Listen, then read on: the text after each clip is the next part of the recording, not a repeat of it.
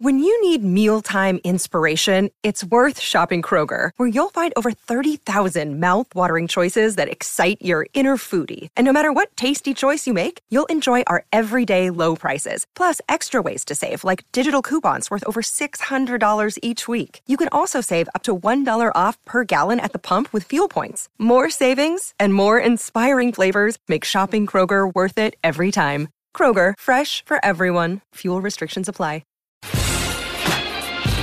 The Hail Varsity Radio Saturday Morning Show. Strap yourselves in. Here are your hosts, Chris Schmitz. Y'all don't even know he was a virgin until he's twenty-eight, and now, roll tide. And Mark Kranek. Time has come for someone to put his foot down, and that foot is me. Back with you. It's hour two, weekend edition. It's Hail Varsity Radio, presented by Currency. For all your equipment financing needs, go Currency. Chris Schmidt, Mark Kranek, Elijah Herbel, Brandon Vogel is hanging out uh, as we get going in this second hour. And can send emails, Chris at Hale Varsity dot com, reminding you to get that subscription now to Hail Varsity Magazine and .com, Hale Varsity dot com backslash offer. Is uh, how you do that. I uh, got both pups roaming around. Uh, I think the Labradoodles had seven gallons of water. I don't know if there's more uh, or less uh, Husker hype, if we're going to put it into gallon measurements uh, with the Dylan Raiola setup. But, uh, man, it's been an interesting twenty-four hours. We bring in Brandon Vogel. Vogues, how we doing? Good to see you this Saturday morning. I'm doing well. How are you guys? We're good, man. Uh, good and uh, excited for a weekend of N F L action, and also uh, how things uh, continue to shake out here right before signing day, the final signing day for next week. And wanted to start off with Dylan Raiola and Nebraska uh, sending nine of the ten down to sunny warm or warmer Arizona. Uh, your thought on, on the, the, the continual impression Nebraska's making? Yeah, you can't you can't say they're not putting in the work. Um, they, they definitely have displayed the importance to to Dylan uh, in in their mind, and this latest kind of uh, onslaught, I guess, for lack of a better term, only only backed that up. And you know, you look at this. I, I look at this. Nebraska's got to be in a in a pretty good spot. Who knows who the actual leader is? But you kind of got. He's been to Nebraska multiple times. You've obviously got the uh, deep and intense family connection to the university, and you know, at the the start of a new coaching regime, landing the number one quarterback in the country uh, would certainly be. You'd get a lot of you give it you get a lot of positive buzz just based on that. Um, you know, players still got to come in and produce, but if Nebraska were able to land him, um, boy, would that be kind of a, a real shot in the arm, I think, for just Nebraska football brand. Let's let's compare it historically to Brandon, where in the past, now Tommy Frazier wasn't necessarily the number one quarterback in the country before the option. He was. There's no question about that. You fast forward five or so years. Same with Crouch, right? Like, maybe not the best quarterback in the country, but the best option quarterback. Since then, would you say Nebraska – I, I don't think Nebraska has landed some sort of, like, consensus, surefire, incredibly talented quarterback that everybody was after. I think Nebraska's just kind of gotten some dudes. A few of them have panned out in different ways. Right, or, or am I missing somebody? I'm just trying to think back. Last twenty-some years, has Nebraska been in the sweepstakes for basically a can't-miss guy like that? No, not not at that level of quarterback that I can recall. I mean, honestly, in terms of kind of buzz, you know, is Tanner Lee as close as you get? I was um, going to say – I mean, serious. How about a guy that never ended up on campus in Bubba Starling? Bubba Starling. I mean, maybe. I think I think the real answer of, of somebody who was very, very close to Nebraska is is Lamar Jackson. And mm. you know, if you talk to Tim Beck, you know, he'll he'll still say they were they thought they had him, um, and it, it kind of fell apart there at, at the at the last second. And goes to Louisville, has a great career there. Of course, that's probably as close as they come, but. I'd have to go back and look at what Lamar Jackson was as a as a high school prospect. He was obviously highly rated, but was he, you know, Raiola Manning level, um, which we've seen in these past two classes? Probably not. Yeah. Matthew on the stream. Thank you, Matthew. Harrison yeah, Beck. Harrison Beck. That's, That's pretty yeah. good. That's pretty good. And he and he was up there. I don't think he was a five-star guy, though, right? I don't think he was, like – we have to go back and look at it. He he was right there. They they took him he was over highly Mark, touted. They took him over Mark Sanchez. That's the he, uh, he, he was highly urban, touted. Urban rumor. Was, but I, I guess my point in, in bringing that up is, like, is that really what's been missing, right? Like, do do you need to land that dude at quarterback, which then will attract – The off the the incredible offensive linemen, the incredible running backs, the incredible it's that halo effect that you get from landing that dude. It, it, it could be. I, I have a hard time saying it's missing because it's been missing. Um, I've been somebody through our dual Martinez eras, and we were all well aware of kind of the limitations and the mistakes that that came with Taylor and, and Adrian at times, but. When I look at those, uh, those quarterbacks were, were obviously talented. Um, and I thought they played at a level probably higher than Nebraska achieved as a team.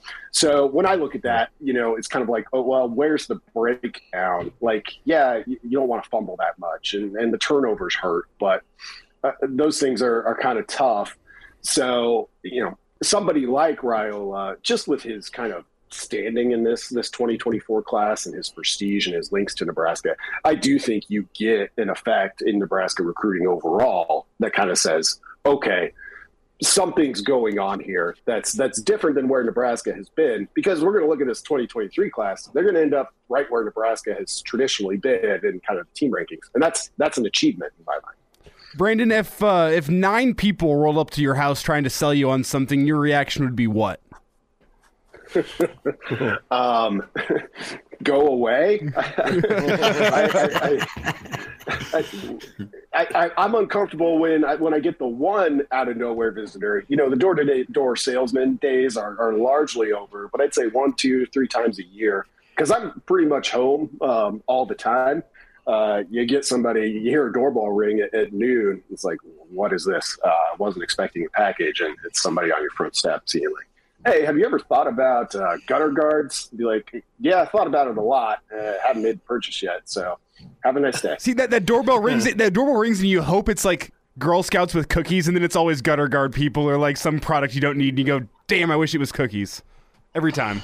You, you hope it's someone selling cookies. I hope it's a nurse from Ferris Bueller's Day Off, but I guess we just think different. But, I'll be right uh, back Googling. Vogues, you did a great story and feature uh, in the latest Hail Varsity magazine issue. We have it here for folks to see on the stream, get the subscription. But you touch on on, on Satterfield and – Yeah, th- there we go. Thank you. That's the. She looks kind of crazy, man. I don't, I don't know about uh, that. Uh, crazy is okay sometimes. Um, I, I, I'm interested in Satterfield and, and his offense. And then, all right, let's apply that here as we continue to talk Dylan Dylan, Dylan Raiola. Currently, you have a, a room full of quarterbacks here and now. Future is Raiola. But let's talk about that application for for for the room now, and then for for maybe Raiola here with Satterfield. Yeah, kind of looking at that story in the magazine you mentioned, uh, where these both coordinators, offense and defense, have been uh, during their previous coordinator stints, compared it a little bit to to Nebraska. I mean, I think the big thing for me with Satterfield is he came out right out of the gates, first time we got a chance to talk to him, talking about we want to run the football. Um, music to a lot of Nebraska fans' ears, but you'll look at his stints uh, at Temple and then at South Carolina. They weren't that run heavy. And I, and I try not to get too caught up in like, oh, they were only like forty-five percent instead of fifty-five. Like everyone's going to kind of fall between those, those ranges for the most part, unless you're a service academy or Minnesota of late. Mm. Um, mm. So th- It's for me, it's more about running the football effectively, being able to run it when, when you need to and want to. Um, and if you do that well enough, well, you might end up with more pass attempts. You know, I saw something, I can't remember from where, it was from one of the stats people on Twitter, noted that last year, I think South Carolina was top ten in terms of percentage of passes thrown at or behind the line of scrimmage, which is interesting when you consider, you know, Spencer Rattler has, has always had kind of all the arm talent in the world. Um, so that was, you know, a, a little bit more something you associate. I associate, I think most people right now associate more with the spread, but think back to kind of the Callahan years, uh, Marlon Luckey catching seventy-five balls in a season. Uh, it can be a part of the pro style offense too. Um, Nebraska's in a good spot in that, you know, Casey Thompson's coming off of surgery, but super experienced quarterback. You also got Jeff Sims in the mix now, who, who's played a ton of football. So I think they're good there. The thing that Nebraska and South Carolina's offense in twenty twenty-two shared was they were both kind of explosiveness over efficiency, which, if, you know, you the world is your oyster and you can choose one. I think you choose efficiency.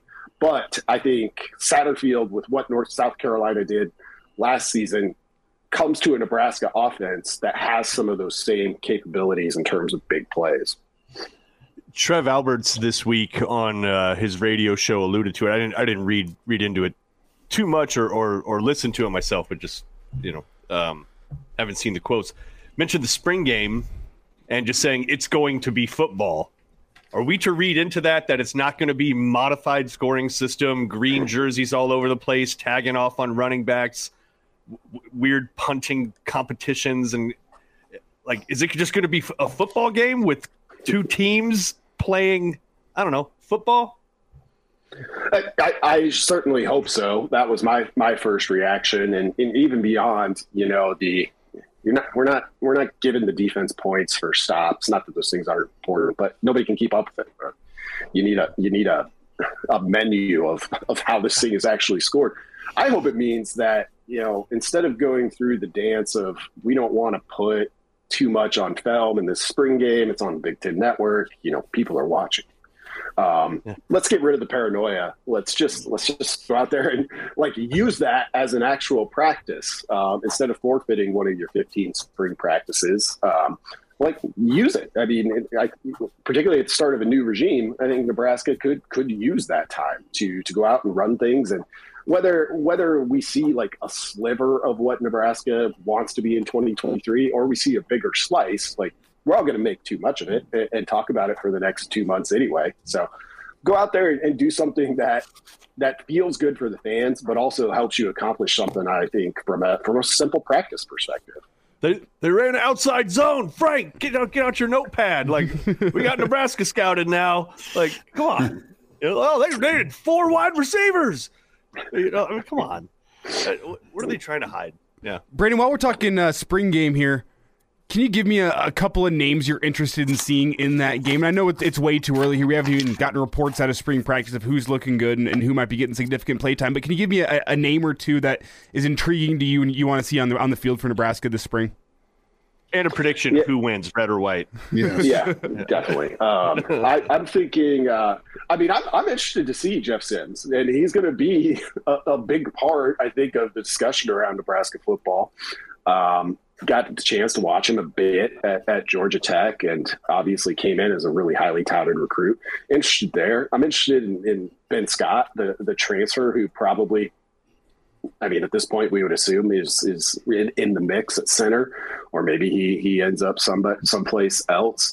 Um, I'm kind of interested also to see, well, two receivers that were on the team but not, but now they're back in Garcia-Castaneda and Betts. Um, I think will be interesting too. Like Garcia-Castaneda, you maybe expect to to hit the ground running a little bit more, or at least I do.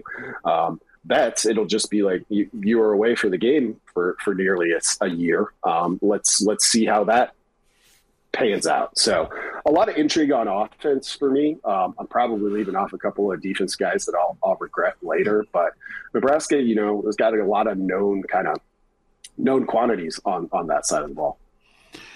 Brandon Vogel's with us, Hale Varsity dot com and magazine managing editor, author with John Cook, Dream Like a Champion, at Brandon L. Vogel on Twitter.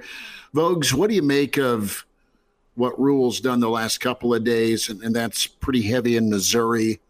uh, and also the Kansas City region. And it's not just the five hundred mile radius, but these are really, if we're going to look at the stars next to the names, they're four and five star guys. I mean, we're talking top six, top three, top eight at their respective positions, on top of a couple of offensive tackles, defensive linemen, wide receivers.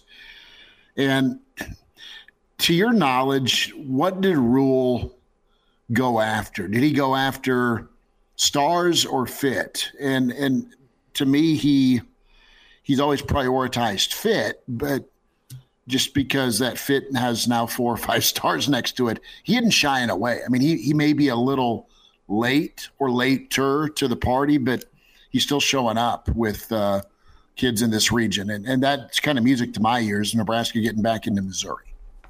Yeah, I, I think fit will will kind of forever be where they where they start with things. That said, you know, you come in, you take a new job. Uh, all right, we got to figure out quickly, like, who's staying from the, the currently committed twenty twenty-three class? Who else do we need to go get?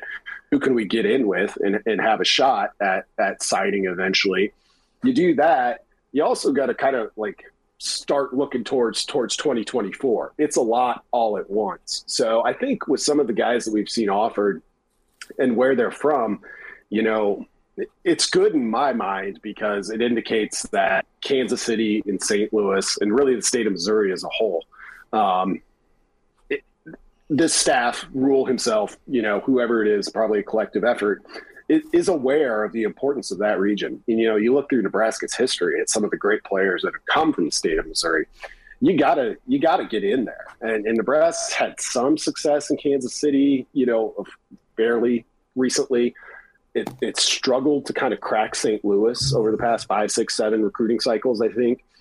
Got to get in there. Um, so overall, when I look at this recruiting plan, you know, Ed Foley is out there who's been to like three hundred some schools in Nebraska, it seems. Uh, Matt Rhule has, well, they got to Arizona, uh, has set up his like Texas, Nebraska outpost, which is also super fascinating. And, and now they're getting to kind of the five hundred mile radius plus a little bit when you look at Missouri and just some of those more regional recruits. So I think it's been a, a pretty solid approach to knowing what you can get at Nebraska and knowing what you've been able to get in the past. Brandon Vogel with us on Hail Varsity Radio as we talk Nebraska football. Um, and by the way, shout out on the uh, on the uh, tour. They they made it to Stella's. Shout out Bellevue. Shout out best burger in Nebraska. I know that's controversial, mm. but mm. I'm going to go with that. Um, shout out Franco's family. So what do you make of, and you alluded to it earlier about Xavier Betts, Isaiah, Isaiah Garcia-Castaneda, just the wide receiver room as a whole? I we talked about it last weekend as just being like, I think it skews towards probable, given the guys that you have added to Marcus Washington and Elante Brown, who I view as sort of your, your stabilizers. Your, you know what you're going to get with those guys. You could probably get more from both of them. Um, but you're adding five pretty high profile, either they've been super productive already or they are like top one hundred with Malachi Coleman, Xavier Betts. I think it skews towards probable that you're going to get production out of that room, right? Like I, I just can't imagine that the wide receiver room is going to be some sort of, I don't know, detriment to the team. But no, I don't think it's, I don't think, I don't view it as a detriment at this point. Um, you know, receiver is one of those positions where you can make an impact early. Um, experience helps. Continuity between your quarterback and your receiving core helps. Nebraska doesn't totally check that box. When I look at that group, I see a lot of potential. I think what you're the, the question I can't answer right now is kind of like, who's your top fly guy? Who's the guy when it's third and nine and you're like, okay, we just we're going to try and go there. Um, you know. Based on their usage last year, I guess Marcus Washington kind of holds that title until we actually get into practice and yeah. stuff like that and see what, what happens in the offseason. That's kind of the piece there where I'm like, okay, who, who's going to fill that role? And I think that makes it intriguing for, for some of those younger prospects who are coming in, um, you know, like a Malachi Coleman, you know, that he doesn't have to, I think, be that kind of player, but there's, there's potential there. um, for just that that receiver who you can count on to win one-on-one more often than not. That's kind of the one missing piece, but I think they've got a lot of options to somebody can develop into that role, and they've got a lot of options to choose from.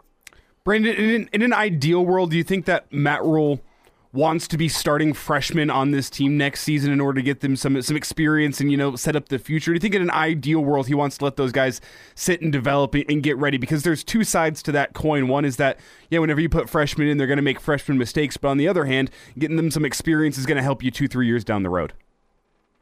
Yeah, I, I don't think he has to do that. Uh, you know, with a with a coaching change, I think you'll always have, if you're a freshman coming in with a, a new coaching staff, you always have a, a couple of uh, better percentage points of seeing the field right away.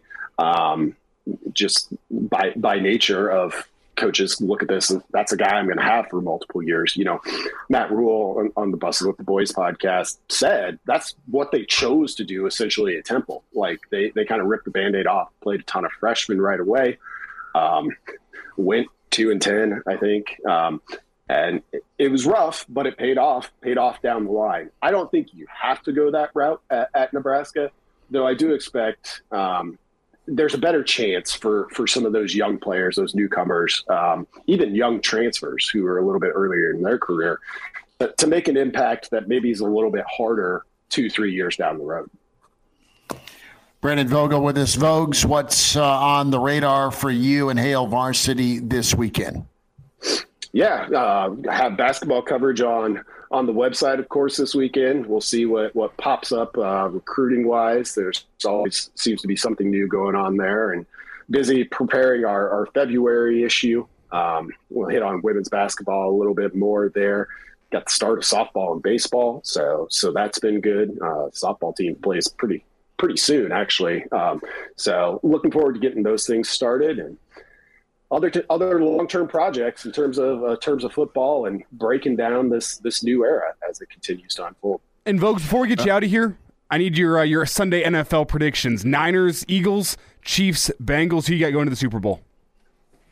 I'll go Chiefs, Niners because I can't. I don't know. Ooh, a rematch. I don't have anything against against the state of Philadelphia, but my, my all, all my in-laws are Eagles fans, and I want them to be sad. Wow. I'm just kidding. Man, I don't he, like the he Eagles wasn't uniforms. Very, I think that's it. He wasn't very call, convincing with the, uh, the old Stone Cold Classic in the 49ers uniforms. And Eagles has just never worked for me. Mm, fair enough. I, I don't like Philly fans, except for, for Pastor Scheich, of course. But, I mean, that's my biggest problem, Philly fan, right? I mean...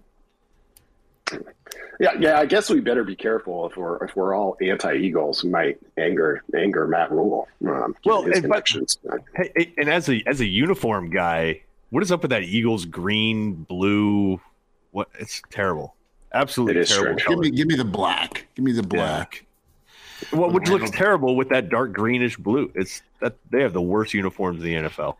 Yep, more fashion N F L next weekend. Yeah. Vogues, yeah. Take care, bud. Thanks for the time today. Thanks, guys. There he is, Brandon Vogel with us on Hail Varsity. Quick timeout. We'll hit the home stretch here, the weekend edition with Hail Varsity, presented by Currency. The Iron Horse on the way. Gary Sharp up next.